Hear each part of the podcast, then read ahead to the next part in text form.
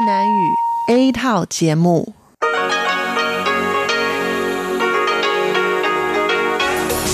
Đây là Đài Phát thanh Quốc tế Đài Loan RTI.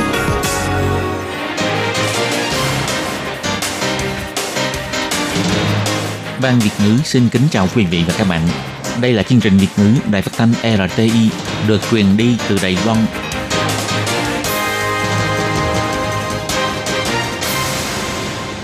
Xin chào các bạn. Các bạn thân mến, các bạn đang đón nghe chương trình của Ban Việt ngữ Đài Tiếng Nói RTI được truyền thanh từ Đài Loan. Hôm nay là thứ năm, ngày 15 tháng 10 năm 2020, tức nhằm ngày 29 tháng 8 năm canh tí âm lịch. Chương trình của ngày hôm nay bao gồm các phần nội dung chính như sau. Mở đầu là phần tin tức thời sự Lầy Loan, tiếp đến là chuyên đề tiếng hoa cho mỗi ngày, hải đảo đáng yêu và cuối cùng là chuyên mục ca khúc xưa và nay. Mở đầu là phần tin tức thời sự Lầy Loan với các tin chính như sau. Quan chức Mỹ tham gia lễ khai mạc Ngày Thương mại Mỹ có cấp bậc cao nhất trong vòng 9 năm nay.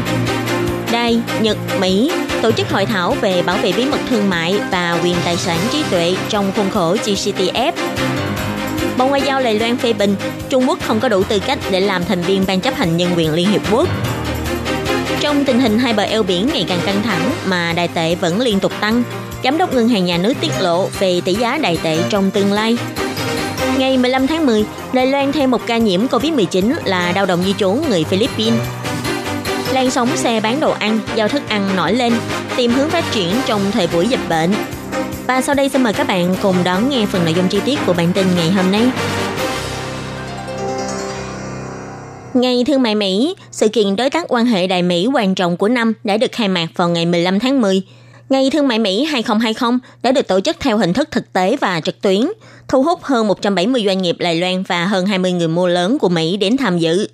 Năm nay, ông William Brand Christensen, trưởng đại diện của Hiệp hội Mỹ tại Đài Loan đã đích thân đến dự. Ngoài ra còn có Thứ trưởng Joseph Semsa của Bộ Thương mại Mỹ cùng Phó Thứ trưởng, trợ lý Bộ trưởng và những người đứng đầu, giám đốc từ 30 tiểu bang của Hoa Kỳ đã cùng tham dự bằng hình thức trực tuyến. Cấp bậc của các quan chức hai bên đến tham dự hoạt động lần này là cao nhất trong vòng 9 năm nay. Ông Semsat cũng đã ca ngợi hết mực việc Đài Loan đã ủng hộ vật tư phòng dịch chi viện cho Mỹ. Việc doanh nghiệp TSMC của Đài Loan tuyên bố sẽ đầu tư vào Mỹ, nhấn mạnh Đài Loan là đối tác đáng tin cậy của Mỹ. Ông Semsat nói, As we continue to experience the globalization of technology and the digital ecosystem, Chúng ta đang phải kinh trải cơn sóng công nghệ kỹ thuật số toàn cầu. Mỹ rất vui vì có được một đối tác đáng tin cậy như Đài Loan trong cục diện thế giới thay đổi nhanh chóng này. Ông Huỳnh Trí Phương, Chủ tịch Hiệp hội Thương mại Đài Loan bày tỏ, lực lượng phía Mỹ dành cho hoạt động này cũng nhiều hơn so với mọi năm quan hệ song phương thực sự đang ngày càng sâu sắc hóa, cũng như là sâu sắc hóa thương mại vãng lai, cũng chính là cục diện hai bên cùng có lợi. Ông Huỳnh Chí Phương bày tỏ.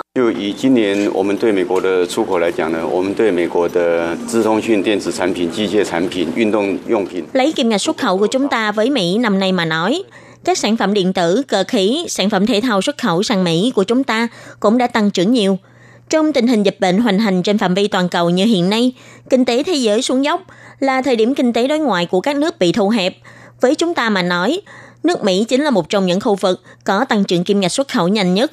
Nên tôi thấy quan hệ song phương như vậy, đặc biệt là về kinh tế mậu dịch và hợp tác ngành nghề, đều là đôi bên cùng có lợi. Tôi nghĩ đây chính là điều mà cả Đài Loan và Mỹ đều mong muốn nhìn thấy.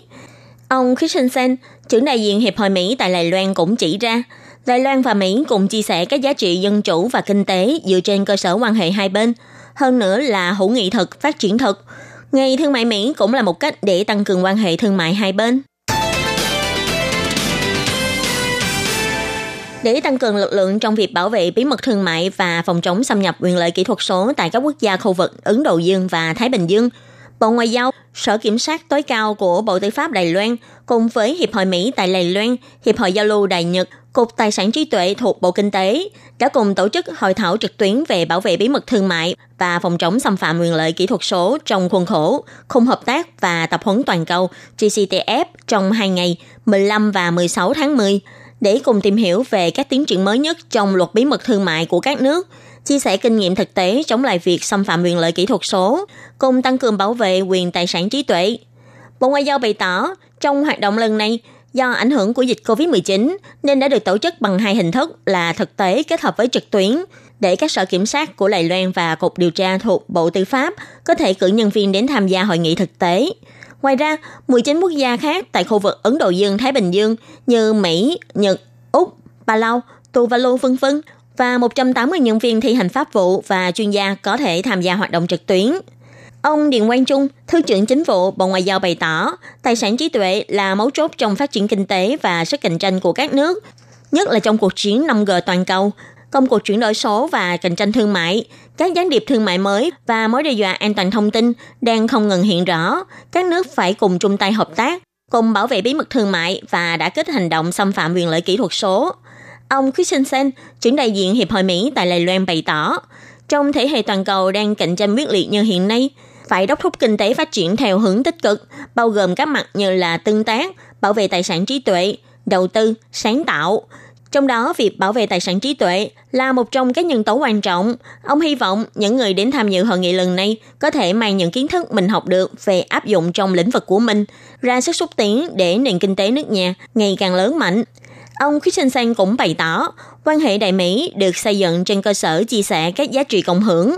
Những giá trị này không chỉ gồm giá trị dân chủ, mà còn bao gồm các giá trị kinh tế cộng hưởng giữa Đài Loan và Mỹ, như là ủng hộ thị trường tự do, sáng tạo, tinh thần khởi nghiệp và tôn trọng quyền trí tuệ tài sản. Hy vọng những giá trị kinh tế cộng hưởng này có thể xúc tiến cộng đồng và kinh tế hai bên phát triển hơn nữa. Hiện nay Trung Quốc một lần nữa đắc cử làm thành viên của Ban chấp hành Hội đồng Nhân quyền Liên Hiệp Quốc. Bộ Ngoại giao bày tỏ rất đáng tiếc về điều này. Bà Âu Giang An, người phát ngôn của Bộ Ngoại giao bày tỏ, tôn chỉ của Ban chấp hành Tổ chức Nhân quyền Liên Hiệp Quốc là xúc tiến và tăng cường công tác bảo vệ nhân quyền trên toàn thế giới. Bộ Ngoại giao hy vọng tất cả thành viên trong ban chấp hành này có thể làm tròn trách nhiệm và bắt đầu từ việc bảo vệ nhân quyền của công nhân nước mình trước tiên, tôn trọng và đảm bảo quyền tự do ngôn luận, tự do tôn giáo cùng tự do tụ tập đám đông. Bà Âu Giang An nói, bộ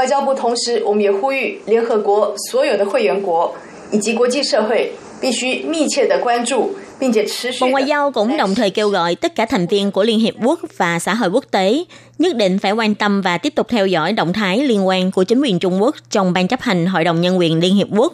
Đơn vị Trung Quốc đã đắc cử vào làm thành viên Ban chấp hành Hội đồng Nhân quyền mà có thể tiếp tục làm tổn hại đến giá trị chung của thế giới nhân quyền hơn nữa. Bà Âu Giang An chỉ ra, chính quyền Trung Quốc đã chà đạp nhân quyền trong nhiều năm nay. Từ tháng 9 năm 2020 đến nay, đã có 7 báo cáo viên đặc biệt của Hội đồng Nhân quyền Liên Hiệp Quốc công khai thư từ liên danh về việc họ quan tâm đến sự kiện luật an ninh quốc gia Hồng Kông của Trung Quốc trên website Văn phòng Cao ủy Nhân quyền Liên Hiệp Quốc là vi phạm nhân quyền quốc tế. 321 tổ chức nhân quyền quốc tế cũng đã cùng gửi công hàm cho các quan chức cấp cao của Liên Hiệp Quốc như Tổng thư ký Liên Hiệp Quốc, kêu gọi Trung Quốc hãy thành lập cơ chế giám sát nhân quyền quốc tế. 39 quốc gia cùng lên tiếng, đốc thúc trong Ủy ban thứ ba của Đại hội Liên Hiệp Quốc yêu cầu phải cải thiện vấn đề nhân quyền của khu vực Tân Cương và Hồng Kông. Bà Âu Giang An nhấn mạnh, những sự thật này đủ để nói rõ Trung Quốc không có đủ tư cách để đóng vai trò lãnh đạo trong các vấn đề nhân quyền. Từ cuối tháng 5 năm nay, tỷ giá đài tệ từ 30 đài tệ đổi một USD trước đó lần lượt tăng trưởng thành 29,5 đến 29 đài tệ là có thể đổi một USD. Do quan hệ hai bờ eo biển càng lúc càng căng thẳng, không ít người lo lắng sẽ xảy ra xung đột vũ trang giữa hai bên. Nhưng việc tiền đại tệ không ngừng tăng giá khiến nhiều người thắc mắc vì sao tỷ giá đại tệ lại không bị thế cục này ảnh hưởng. Thậm chí có chuyên gia tài chính đã thẳng thắn bình luận, nếu giữa hai bờ eo biển xảy ra xung đột vũ trang, nguồn vốn chắc chắn sẽ được đưa ra nước ngoài theo quy mô lớn, giá tiền đại tệ sẽ giảm mạnh. Nhưng hiện nay, tiền đại tệ lại tăng, đây cũng là minh chứng cho tương lai sáng lạng của Đài Loan chăng? Về việc tỷ giá đài tệ tăng cũng khiến cho phía ngân hàng nhà nước Đài Loan cảm thấy quan ngại. Trong những phiên bán gần đây, tiền đài tệ đã tăng 2 đến 3 hào, khiến cho phía ngân hàng nhà nước phải ra tay bình ổn vào cuối phiên bán. Điều này đã trở thành tiêu điểm chất vấn trong cuộc họp ủy viên Ủy ban Tài chính Viện Lập pháp vào ngày 15 tháng 10. Ông Dương Kim Long, giám đốc điều hành ngân hàng nhà nước Đài Loan, khi trả lời chất vấn đã bày tỏ nếu trong khoảng 6 tháng ngắn hạn của năm nay thì việc đài tệ tỷ giá là khoảng 28 đài tệ để đổi một USD cũng là việc bình thường. Ông Dương Kim Long nói, 这个一比二十八，未来我们所说的未来，哦，说实在的，这个未来呢，分成 tỷ giá tương lai là một USD bằng 28 đài tệ mà chúng ta nói. Tương lai có thể chia thành ngắn, trung và dài hạn.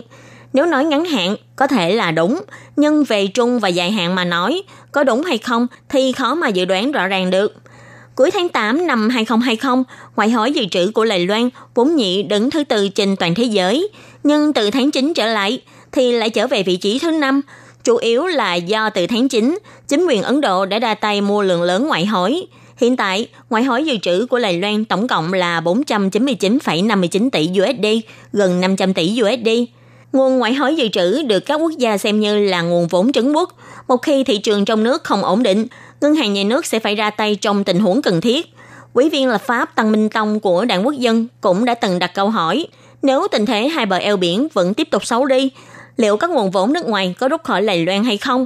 Ông Dương Kim Long, giám đốc điều hành ngân hàng nhà nước Đài Loan đã trả lời, phải xem mức độ nghiêm trọng. Nếu tình thế nghiêm trọng, thị trường chứng khoán nhất định sẽ chịu ảnh hưởng. Nhưng ông cũng nhấn mạnh, nguồn dự trữ ngoại hối của Đài Loan đủ để ứng phó. Ông Dương Kim Long cũng nói, với quy mô 500 tỷ USD hiện nay, theo kinh nghiệm trước đây, thì phía ngân hàng nhà nước Đài Loan đủ sức để ứng phó với sự thay đổi của thị trường. Ngày 15 tháng 10, Trung tâm Chỉ đạo Phòng chống dịch bệnh Trung ương tuyên bố Đài Loan có thêm một ca nhiễm COVID-19 từ nước ngoài. Bệnh nhân này là một người đàn ông hơn 30 tuổi gốc Philippines, tức bệnh nhân số 531. Xét nghiệm trước khi lên máy bay, khi nhập cảnh và thời điểm hết thời gian cách ly kiểm dịch đều âm tính với virus COVID-19. Bị xác nhận nhiễm bệnh trong thời gian tự theo dõi sức khỏe, đến nay vẫn không có dấu hiệu triệu chứng bệnh. Ông Trang Nhân Tường, người phát ngôn của Trung tâm Phòng chống dịch bệnh bày tỏ, Bệnh nhân số 531 này là lao động di trú người Philippines đã nhập cảnh Đài Loan vào ngày 17 tháng 9. Xét nghiệm PCR 3 ngày trước khi lên máy bay là âm tính với bệnh. Sau khi nhập cảnh, xét nghiệm tại sân bay, sau khi hết thời gian cách ly kiểm dịch trong trạm kiểm dịch tập trung ngày 1 tháng 10, đều có kết quả xét nghiệm là âm tính. Ông Trang Nhân Tường nói, bệnh nhân này đã được công ty môi giới dùng chuyên xe đưa đến bệnh viện tự trả phí để xét nghiệm vào ngày 12 tháng 10. Kết quả xét nghiệm là âm tính yếu, Bệnh nhân này đã được giữ lại bệnh viện để cách ly điều trị trong cùng một ngày. Để thận trọng, ngày 13 tháng 10 được tiến hành xét nghiệm thêm một lần. Đến hôm nay thì bị xác nhận đã nhiễm bệnh. Chỉ số CT là 31, IgM kháng thể huyết thanh là âm tính, IgG là dương tính. Ông Trang Nhân Tường bày tỏ, trong thời gian tự theo dõi sức khỏe trong khách sạn, bệnh nhân này đã không có đi ra ngoài. Đơn vị y tế đã nắm được bệnh nhân này từng tiếp xúc với 10 người, trong đó có 9 người là hành khách ngồi chung chuyên xe với bệnh nhân này, đều là đối tượng phải cách ly tại nhà. Một người là tài xế xe, là đối tượng tự theo dõi sức khỏe. Do ảnh hưởng của dịch bệnh khiến nhiều nhà hàng bị ảnh hưởng trầm trọng, không ít nhà hàng phải đóng cửa, nhưng mặt khác, một số cửa hàng nhỏ đã le lói ý tưởng kinh doanh mới.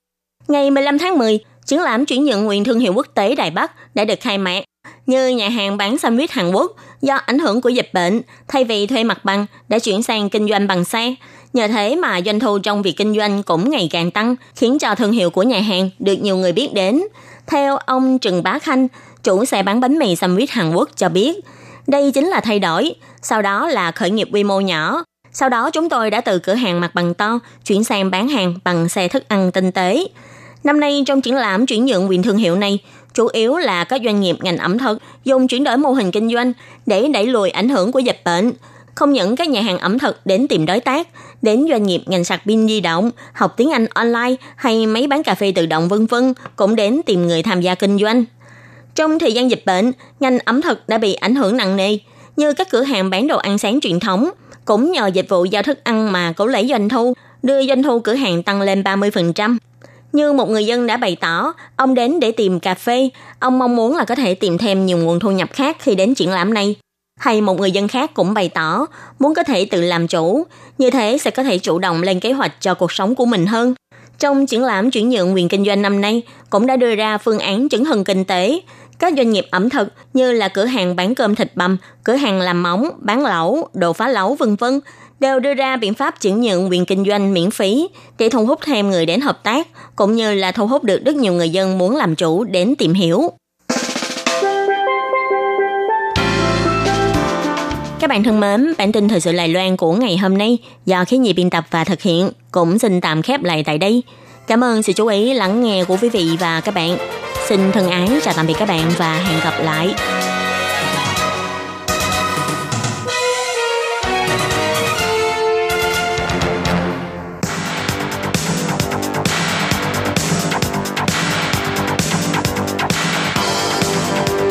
Đây là đài phát thanh quốc tế Đài Loan RTI, truyền thanh từ Đài Loan. Mời các bạn theo dõi bài chuyên đề hôm nay.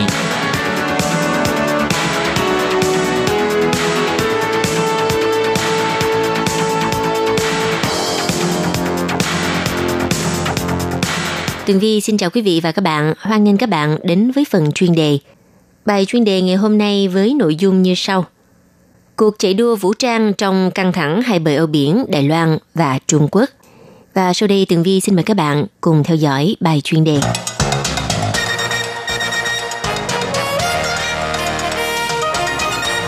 Thưa quý vị, hiện tại thì tình hình hai bờ eo biển Đài Loan, Trung Quốc trở nên ngày càng căng thẳng khi Trung Quốc đẩy mạnh những biện pháp cứng rắn đối với Đài Loan.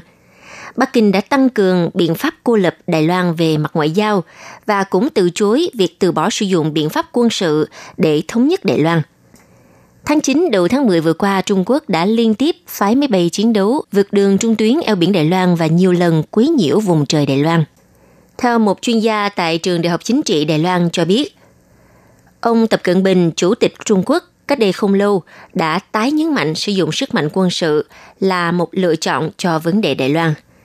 Bên cạnh đó, nguy cơ bất ổn ở Đài Loan là Tổng thống Mỹ Donald Trump đang thể hiện sự thách thức đối với chính sách một Trung Quốc. Đây là chính sách mà Bắc Kinh vẫn luôn xem như là làng ranh đỏ, không thể đàm phán nhằm nhấn mạnh Đài Loan là một phần của Trung Quốc.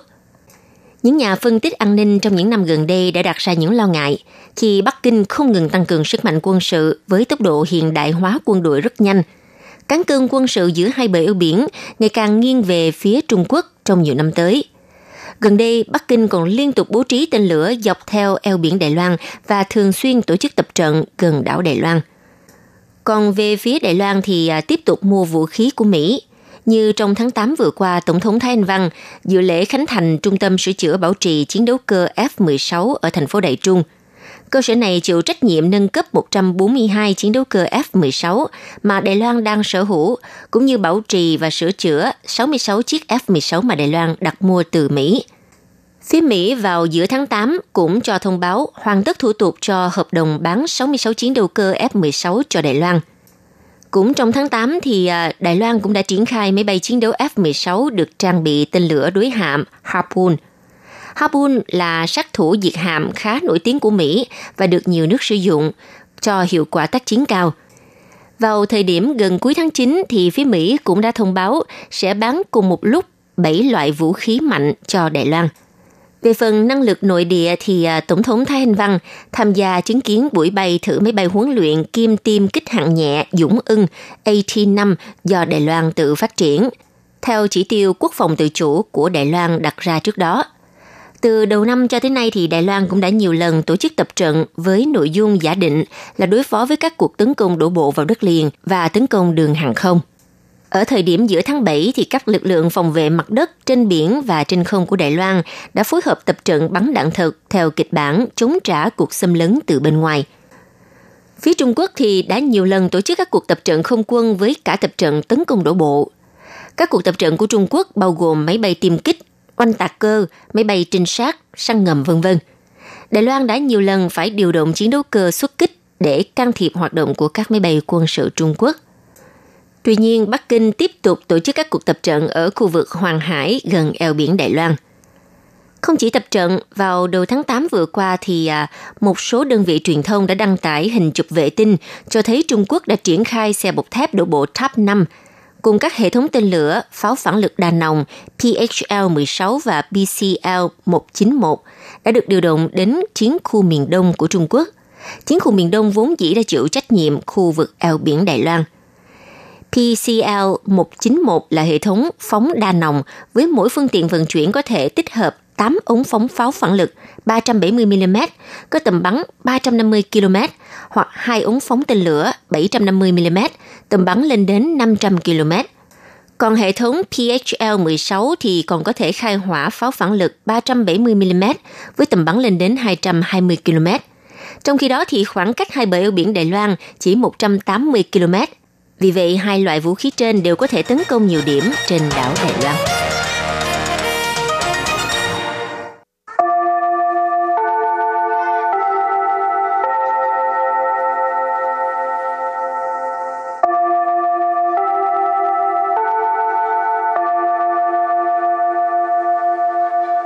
Xin mời quý vị và các bạn đến với chuyên mục Tiếng Hoa cho mỗi ngày do Lệ Phương và Thúy Anh cùng thực hiện.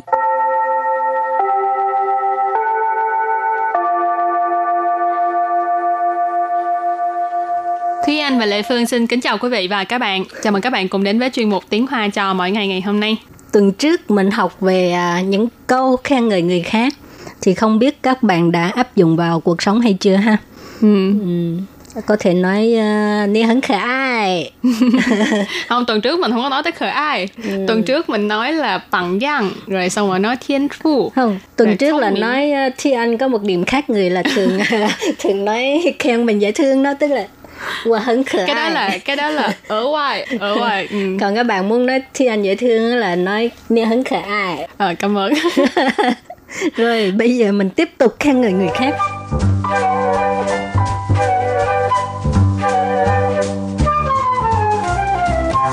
你真了不起，你真了不起。 Nì chân lẹo bù chỉ. Nì chân lẹo bù chỉ. Tức là theo nghĩa tốt á, là nghĩa khen người ta nói là lẹo bù chỉ tức là giỏi, tuyệt vời. Chân lẹo bù chỉ tức là thật tuyệt vời. Nhưng mà nếu như mà theo nghĩa tiêu cực ấy, mà giống như là mình ừ. đang ờ, uh, châm biếm người ta thì là đi chính liệu vô chỉ thì nó ừ. là một nghĩa khác nha tức là uh, tức là coi cái giọng điệu ờ, của mình uh, coi nói. giọng điệu của mình là bạn giỏi ghê ta thì là có cái giọng điệu chăm biếm nhưng mà nếu như mình than người ta thật sự thì cái giọng điệu của mình chẳng hạn như là đi chính liệu vô chỉ tức là bạn giỏi quá bạn thật tuyệt vời Ừ, rồi à, cũng có một cái câu khen người khác à, bị chào à, khẩu ngữ hòa khẩu ngữ. Cảm được hảo, cảm được hảo can the hảo, Ừ. can the hảo tức là làm rất tốt hoặc là cũng có cái tức là khen giỏi lắm là Ừ. hay lắm, tốt lắm chẳng hạn như à, bạn đang diễn thuyết à có một người đang diễn thuyết đi, bạn của mình đang diễn thuyết thì diễn thuyết xong bạn nói đi xuống chỗ ngồi thì mình có thể nói can the hảo ha. hoặc là khẩu ngữ hơn nữa mình có thể dùng là chua tờ họ Ừ. rồi Rất câu, là ngắn có ba chữ à. rồi câu kế tiếp là à, bạn rất giỏi nhưng mà ở đây là nghĩa là ưu tú 你很优秀，你很优秀， Ní khẩn优秀Ní khẩn优秀优秀là một từ Hán Việt Bạn có thể thấy là nó Tức là gần âm với chữ ưu tú Thì là ní khẩn优秀là bạn rất là giỏi Hoặc là bạn rất là ưu tú Ừ, ngoài ra nếu mà muốn khen ngợi người khác thông minh á thì cũng có thể nói 你太有智慧了，你太有智慧 了。 Nì太有智慧了 Nì 太有智慧了 Có nghĩa là bạn rất thông minh ừ.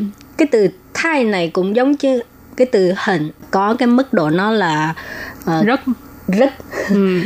智慧tức là cái ờ, trí tuệ đó Ừ. à, Cho nên câu nì 太有智慧了 Tức là bạn rất thông minh Ừ.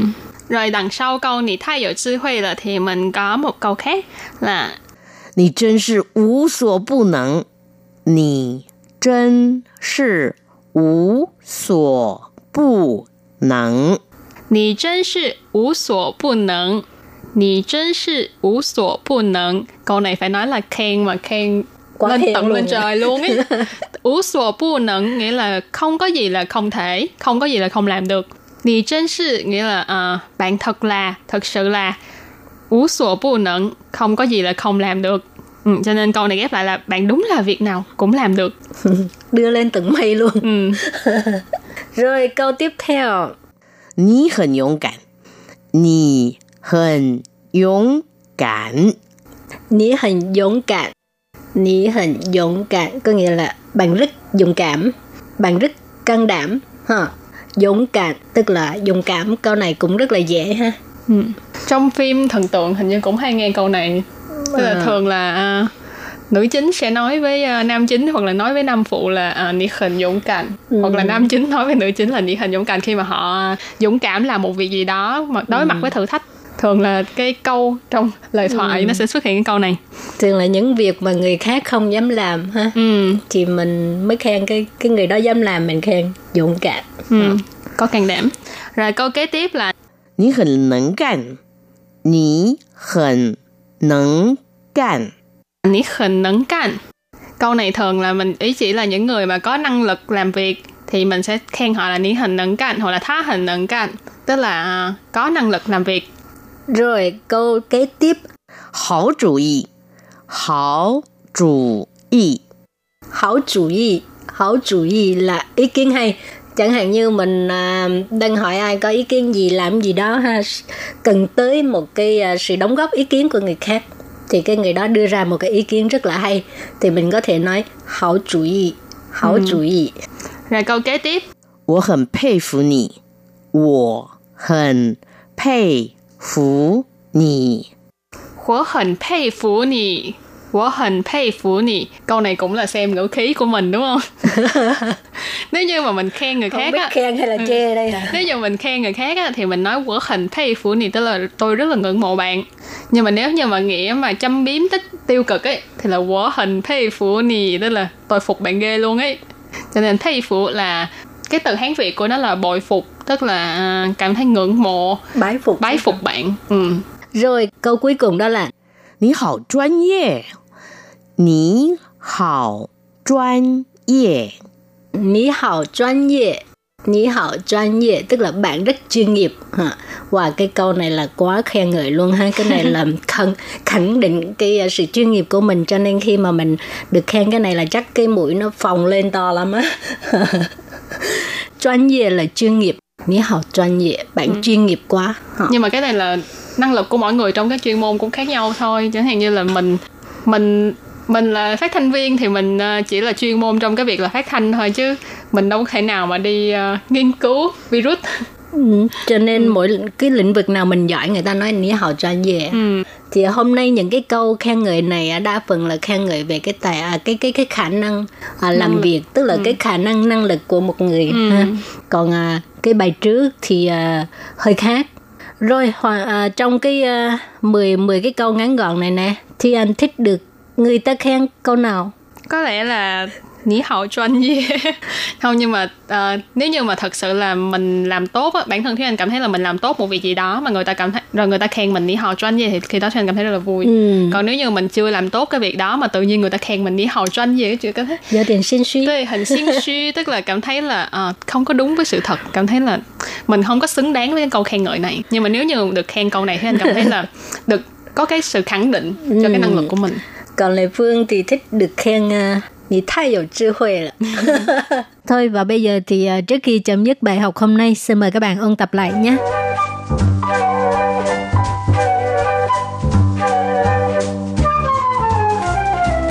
Nì chân liao bù chỉ Nì chân liao bù chỉ Nì chân liao bù chỉ tức là theo nghĩa tốt á, là nghĩa khen người ta nói là liệu bút chỉ tức là giỏi tuyệt vời.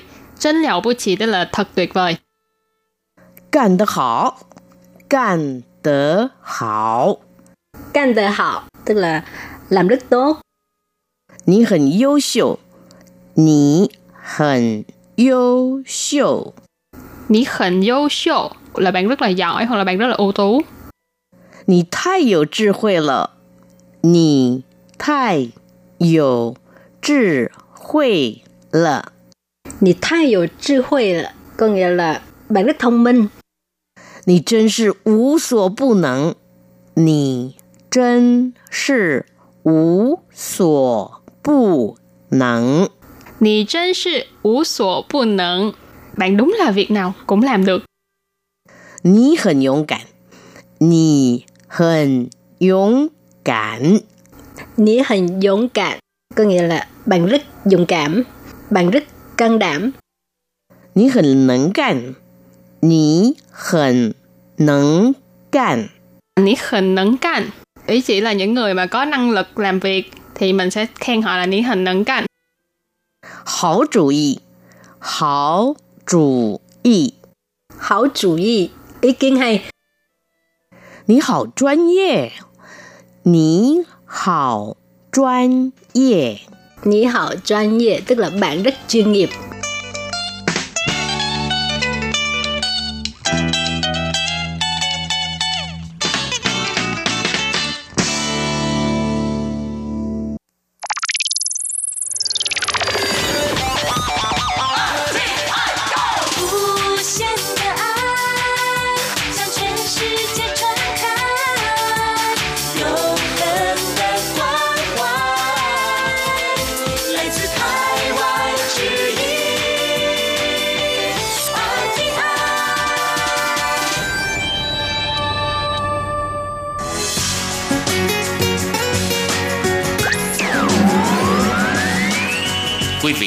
Đang nghe chương trình Việt ngữ Đài RTI truyền thanh từ Đài Loan.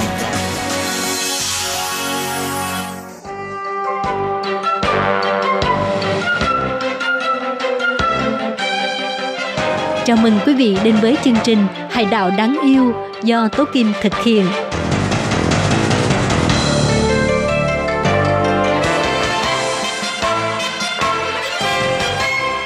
Hello, tôi Kim xin kính chào các bạn. Hoan nghênh các bạn đã đến với chuyên mục Hải đảo đáng yêu ngày hôm nay.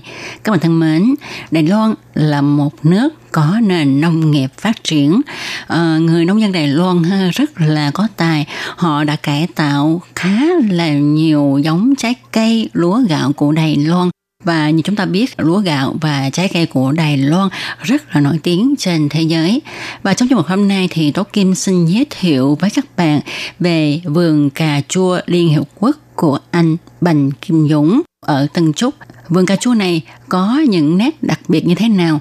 Và sau đây Tố Kim xin mời các bạn cùng đón nghe chương mục Hải đảo đáng yêu ngày hôm nay nhé.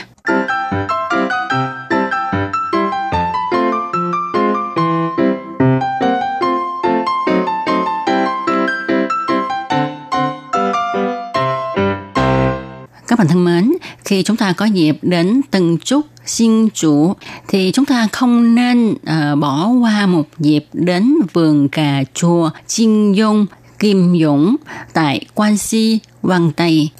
Vườn cà chua này có gì hay mà chúng ta không nên bỏ qua vậy? À, ở đây ha thì có rất nhiều loại cà chua. Có loại hình cà chua giống như quả kiwi có trái thì giống như trái chanh có trái thì y như bóng đèn còn có trái thì giống như trái ớt chuông vân vân và vân vân.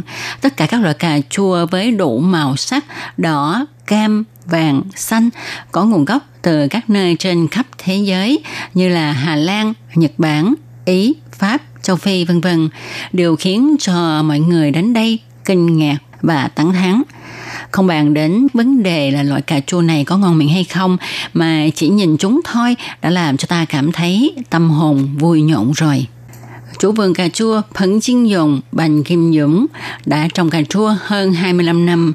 Anh từng nhận được giải Thập Đại Thần Nông vào năm 1995 và giải Thập Đại Nhà lãnh đạo doanh nghiệp kiệt xuất hai bờ eo biển Đài Loan vào năm 2004 từ một nông trại cà chua cấp 1 phát triển thành nông trại phục vụ tham quan cấp 3.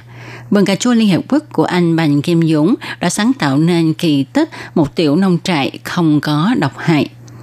Nông trại cà chua DIY của anh Kim Dũng có 3 khu, tổng diện tích trồng trọt là 5 hecta, chủ yếu là trồng cà chua.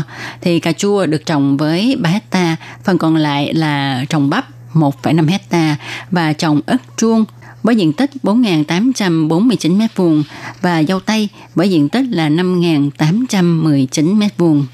Trong nông trại có hơn 50.000 cây cà chua, sản lượng mỗi năm là khoảng 20 tấn. 6.000 cây ớt chuông, sản lượng mỗi năm cũng được 36 tấn. Lại còn có dâu tây, bắp. Mùa hè thì còn trồng thêm dưa chuột với sản lượng lớn như thế mà cung vẫn không đủ cầu. Chủ vườn chỉ cần ngồi đợi khách đến hái, không cần phải chở ra chợ bán. Anh Bình Kim Dũng vui vẻ cho biết, lúc đầu tôi chỉ biết trồng, không biết bán, mang cà chua ra chợ bán đấu giá, tùy người chặt chém, rất là tội nghiệp. Đến nay tôi đi theo hướng nông trại tham quan, tiết kiệm được phí thu hái, bao bì, vận chuyển, trích phần trăm cho chợ, giá cả lại không bị dao động theo thị trường, đôi bên cùng có lợi. Nông trại cà chua của anh Kim Dũng có được ngày hôm nay là do nó được kiến lập với chất lượng cao và tiếp thị tốt. Để trồng cà chua tốt và giải quyết các vấn đề về đất trồng bệnh hại, khí hậu vân vân thì ông chủ Kim Dũng đã từng đích thân sang Hà Lan học hỏi kinh nghiệm. Anh cho biết đất đai Đài Loan bị axit hóa, tức là chua hóa, đất bị cứng nghiêm trọng, trong đất không có vi sinh vật cần thiết giúp cây tăng trưởng. Lại nữa, à, cây họ cà không thể liên tục trồng trên một mảnh đất hai năm liền. Nếu không thì vi khuẩn nốt rễ tồn động trên rễ cây sẽ làm cho cây chết một cách nhanh chóng, cho dù là có phun thuốc cũng vô ích. Do đó, anh Bành Kim Dũng học phương thức trồng cây trên giá thể của Hà Lan, nhập khẩu than bùn của Liên minh châu Âu và sơ dừa của Đông Nam Á để làm đất canh tác, đồng thời mỗi năm đều thay đất mới. Anh nói, Tôi đã trồng cà chua bằng cách này liên tục hai mươi mấy năm, mỗi năm đều bội thu. Ngoài ra, trồng trong nhà kính cũng là nhân tố quan trọng để thành công. Chủ vườn cho biết, tương lai nông nghiệp Đài Loan sẽ dần dần đi theo hướng trồng trọt trong nhà kính. Trước kia canh tác nông nghiệp có thể ở ngoài trời, nhưng hiện nay do ảnh hưởng của mưa axit nhất định phải phun thuốc, nếu không thì không có gì để thu hoạch. Anh Dũng cho biết thêm, hiện nay mưa đã đạt đến tiêu chuẩn mưa axit mạnh. Lấy ví dụ như trồng ớt, trước kia vì bản thân ớt có vị cay, vỏ ngoài của ớt lại có một lớp sáp bảo vệ, cho nên không phun thuốc cũng không bị sâu hại. Nhưng hiện nay, lớp màng bảo vệ này bị mưa axit phá hoại. Sau cơn mưa, mặt trời ló dạng thì ớt sẽ bị bệnh đốm đen. Nếu sau mưa không phun thuốc liền thì sẽ không còn gì để thu hoạch cả. Cà chua còn mắc bệnh phấn trắng, bệnh than và sâu khoan chuyên ăn lá và cành. Trồng trong nhà kính tuy có thể hạ thấp sâu hại đến dưới 5%, nhưng khác với người trồng cà chua thông thường khác, thường thì 1 đến 2 tháng sau khi thu hoạch, người ta sẽ chặt bỏ cây để trồng lại. Còn cách trồng cà chua trong nhà kính của anh Bành Kim Dũng thì sẽ để dây cà chua nằm xuống cho nó tiếp tục sinh trưởng. Do đó, thời kỳ thu hoạch có thể kéo dài đến 9 tháng. Tuy nhiên, trồng càng lâu thì tỷ lệ cây mắc bệnh càng cao. Khi cây mắc bệnh nghiêm trọng thì bắt buộc phải dùng thuốc trừ sâu sát khuẩn với độc tố thấp. Anh Bành Kim Dũng cho biết, hiện tại anh vẫn chưa thể thực hiện cách trồng trọt hữu cơ 100%, mà chỉ có thể đạt đến tiêu chuẩn của Ủy ban Nông nghiệp đưa ra. Cho nên vườn cà chua của anh Bành Kim Dũng cũng được thường xuyên kiểm tra xem có tồn động thuốc trừ sâu hay không. Và đôi khi thì kiểm tra thấy là cà chua không có tồn động thuốc trừ sâu, đôi khi thì tồn động với lượng ít. Và khi có nhu cầu phải phun thuốc cho vườn cà chua thì nhất định khu đó phải đóng cửa 7 ngày, không thu hoạch để đảm bảo an toàn. Chị Quỳnh Tử Đình, nữ chủ nhân vườn cà chua luôn sát cánh với chồng, cho biết là muốn thu hoạch tốt thì xem ta phải trồng như thế nào. Nhưng mà nhà nông ra sức trồng trọt lại không đảm bảo là bán được giá tốt. Và chị cảm nhận điều này rất là sâu sắc. Chị nói tiêu thụ sản phẩm rất là quan trọng, nếu không thì sản phẩm trồng ra không bán được. Như vậy là chúng ta đã làm công tôi. Anh Bành Kim Dũng vừa đầu trồng cà chua hơn 20 năm. Thời kỳ đầu, anh theo phương thức sản xuất thông thường của ngành nông, tiêu thụ sản phẩm bằng cách đem ra chợ bán đấu giá, bán cho chợ rau quả, bán cho siêu thị, trường học. Mỗi ngày, anh Bành Kim Dũng tự chở cà chua đến chợ rau quả, siêu thị ở Đài Trung, Đào Viên, Tân Trúc, Đài Bắc chợ rau quả muốn quả to không nhận thứ phẩm. Siêu thị thì không muốn quả lớn cũng không thích quả nhỏ. Chỉ nhận quả cà chua nặng khoảng 120 gram. Cà chua quả nhỏ một chút thì bán cho các trường trung tiểu học để nấu bữa cơm trưa cho học sinh. Tuy nhiên, cách thức này chịu sự hạn chế của cơ chế thị trường. Khi sản lượng nhiều thì cà chua tuột giá, sản lượng ít thì tuy giá bán cao nhưng không có cà để bán, rất khó kiếm được tiền. Và như vậy, anh Bành Kim Dũng đã chuyển hướng đi theo hướng nông nghiệp tham quan tiêu khiển.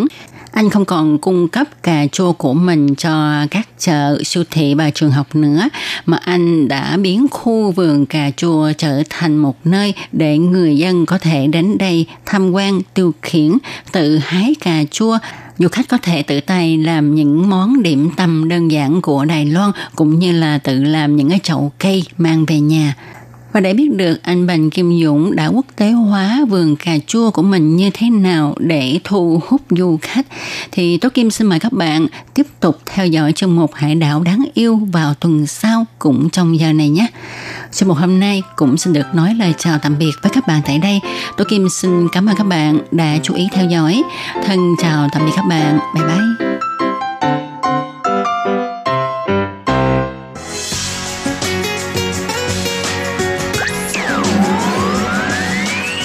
Quý vị đang đón nghe chương trình Việt ngữ Đài RTI truyền thanh từ Đài Loan.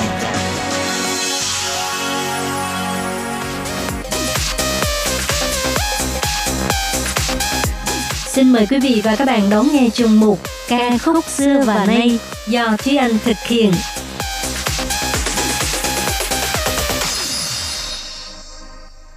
Thúy Anh xin kính chào quý vị và các bạn. Chào mừng các bạn cùng đến với chuyên mục ca khúc xưa và nay của tuần này. Các bạn thân mến, trong tập của tuần trước, thì Thúy Anh đã giới thiệu với các bạn về những bài hát của ca sĩ Ngô Thanh Phong, người vừa đạt được danh hiệu nam ca sĩ hoa ngữ xuất sắc nhất trong giải giai điệu vàng lần thứ 31. Ngô Thanh Phong là một ca sĩ có giọng hát rất đặc biệt, một chất giọng rất riêng, không lẫn vào đâu được. Và cũng như nhiều người yêu mến nhạc của Ngô Thanh Phong hay là nhạc của nhóm Soda Green, thì chắc không ai quên được bài hát Sầu Chiến Cơ, Tiểu Tình Ca. Một bài hát với giai điệu lạ tai mà nội dung thì rất ngọt ngào lãng mạn. Cho đến bây giờ thì mặc dù Ngô Thanh Phong đã ra rất nhiều tác phẩm mới, nhưng bài Tiểu Tình Ca thì vẫn luôn nằm trong danh sách nhạc yêu thích nhất của cá nhân Thúy Anh. Và ngoài ra cũng có một bài hát nữa trong album Spaceman mà tuần trước Thúy Anh chưa giới thiệu với các bạn, đó là bài Ba Bia Thả Chiền Tiền. Đây là một bài hát có giai điệu nhanh, nghe có vẻ vui tươi sôi động. Nhưng khi nghe kỹ nội dung phần lời thì cái sự vui vẻ ấy là giống như là sự trào phúng, giễu cợt về sự đời, về một xã hội đầy rẫy sự hoang đường, giả tạo. Nếu có dịp thì các bạn cũng hãy tìm nghe bài hát này các bạn nhé. Và vừa rồi là nói về nam ca sĩ hoa ngữ xuất sắc nhất, nhưng đó chưa phải là nhân vật chính, mà nhân vật chính của tuần này, Thúy Anh xin giới thiệu với các bạn ca sĩ vừa giành được giải nữ ca sĩ hoa ngữ xuất sắc nhất trong giải giai điệu vàng lần thứ 31. Đó là ca sĩ Ngụy Như Khuyên, Vì Rũ Xuyên, hay còn được biết với biệt danh là Hoa Hoa, Quá Quá. Nguyễn Như Huyên là một nữ ca sĩ, nhạc sĩ, radio DJ người Đài Loan. Cô từng là ca sĩ hát chính của nhóm nhạc Natural Q, Dư Rãnh Chuyện. Đến năm 2006, vì cổ họng không được tốt, cho nên cô đã rời nhóm. Cô đã đi nghỉ dưỡng một thời gian và sau đó quay trở lại làng nhạc với những vai trò mới trong năm 2007. Rời khỏi vị trí ca sĩ hát chính của ban nhạc Natural Q, Nguyễn Như Huyên phát triển thêm nhiều con đường mới trong sự nghiệp nghệ thuật của mình. Bên cạnh những tác phẩm âm nhạc được nhiều người yêu thích, thì cô còn thể hiện tài năng của mình trong lĩnh vực diễn xuất. Điển hình như vai diễn trong bộ phim điện ảnh với chủ đề đồng tính là Candy Rain, hay vai nữ chính trong vở nhạc kịch Turn Left, Turn Right, để lại ấn tượng sâu sắc trong lòng khán giả Đài Loan. Và trở lại với vai trò ca sĩ solo, với phong cách âm nhạc độc đáo và đa dạng của mình, thì Nguyễn Như Huyên đã 4 lần được đề cử giải nữ ca sĩ hoa ngữ xuất sắc nhất và cuối cùng cũng đã giành được giải thưởng danh giá này trong lễ trao giải lần thứ 31 vừa rồi. Album giúp cho Nguyễn Như Huyên đoạt giải lần này mang tên Chẳng trợ, Biên Phụ Tần Yu Dĩ Quang. Đây là album thứ 6 của Nguyễn Như Huyên, được chính thức phát hành vào ngày 20 tháng 11 năm 2019. Và đây cũng là tác phẩm đầu tiên kể từ sau khi cô kết hôn và sinh con. Chẳng trợ, Biên Phụ Tần Yu Dĩ Quang, nghĩa là giấu đi, không có nghĩa là quên đi. Concept của album này dựa trên tiêu đề của những câu chuyện trong bộ truyện ngôn ngôn Understand.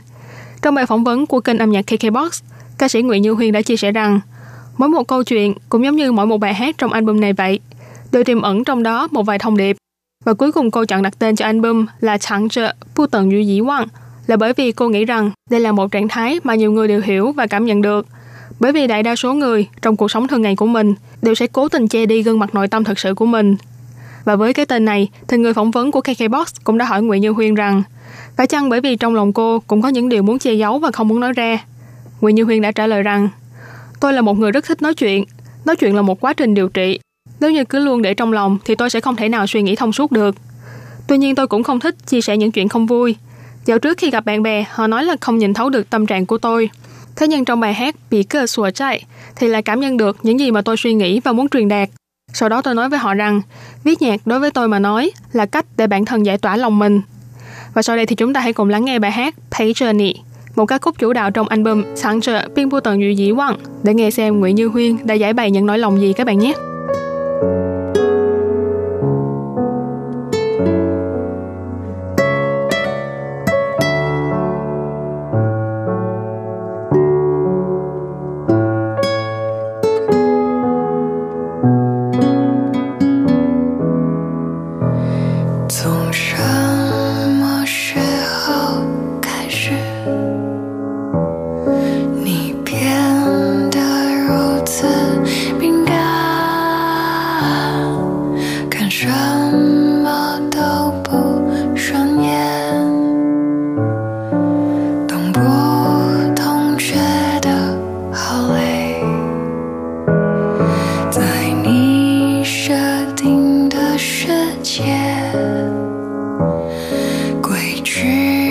就是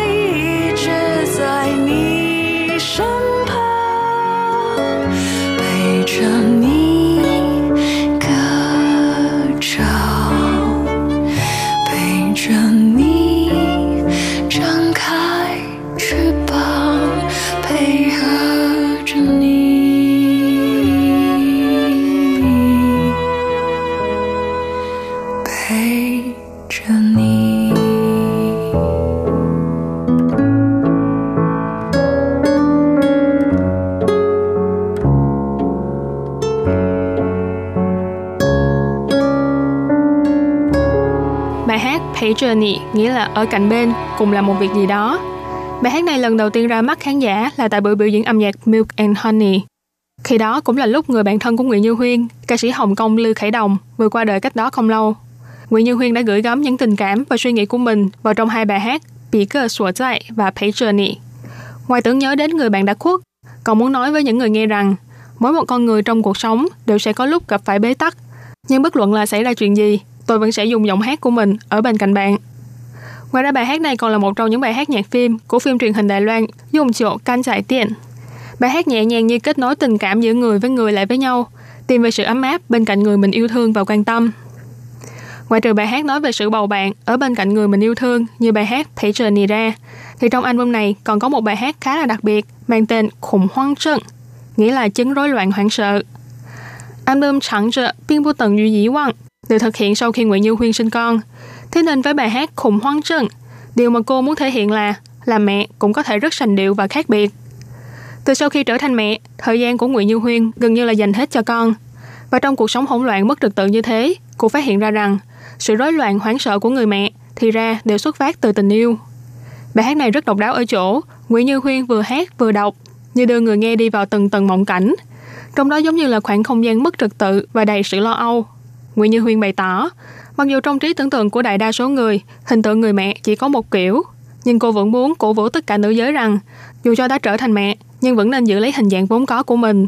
Cũng như cô, sau khi trở thành mẹ, thì vẫn có thể hát những bài hát mà bản thân mình muốn, chứ không nhất thiết sau khi trở thành mẹ thì phải hát những bài hát nhẹ nhàng mềm mỏng. Và bây giờ thì chúng ta hãy cùng lắng nghe bài hát vô cùng độc đáo này, Khủng hoảng chân của ca sĩ Nguyễn Như Huyên.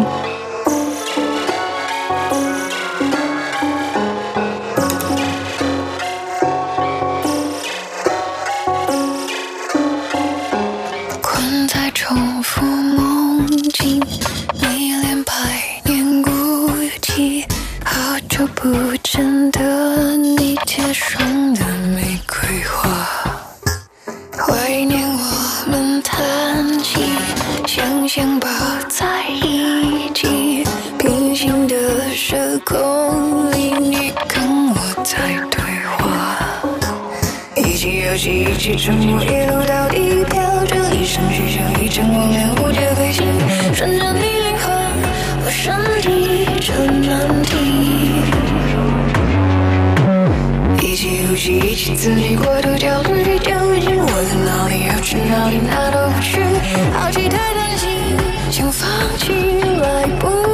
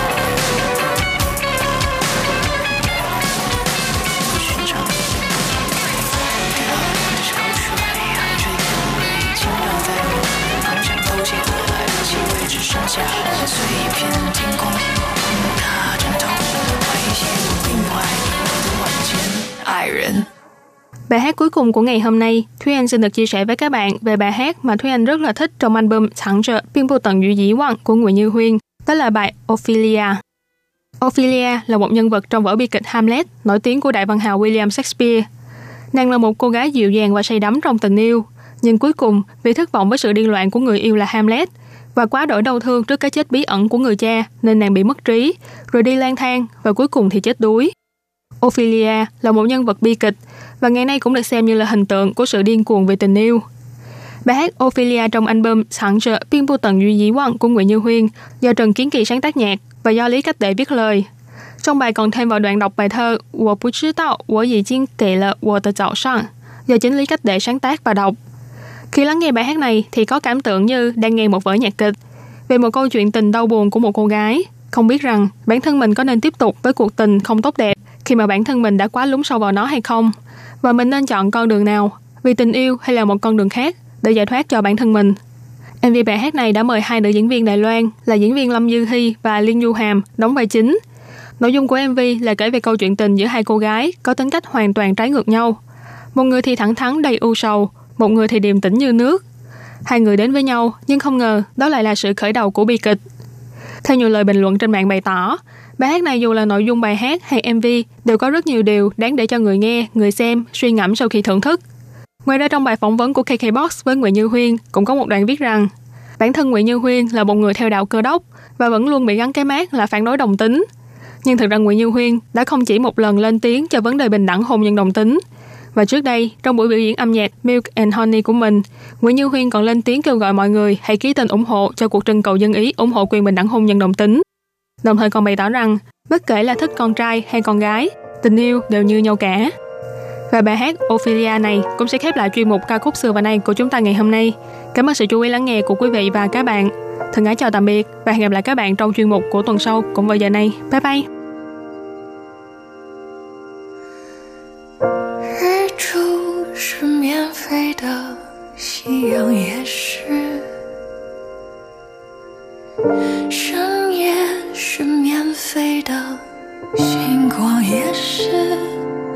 可是对日和流，我真的一无所知。它是风的在星期一，可是星期五它完全清晰。往深处朝我走来，在我的手上放一个冰块，说那是我曾来。没有看过的海浪，冰块都还没有融化，他又开始说那些疯了的话 Too to be, to be or not to be, to be Ophelia.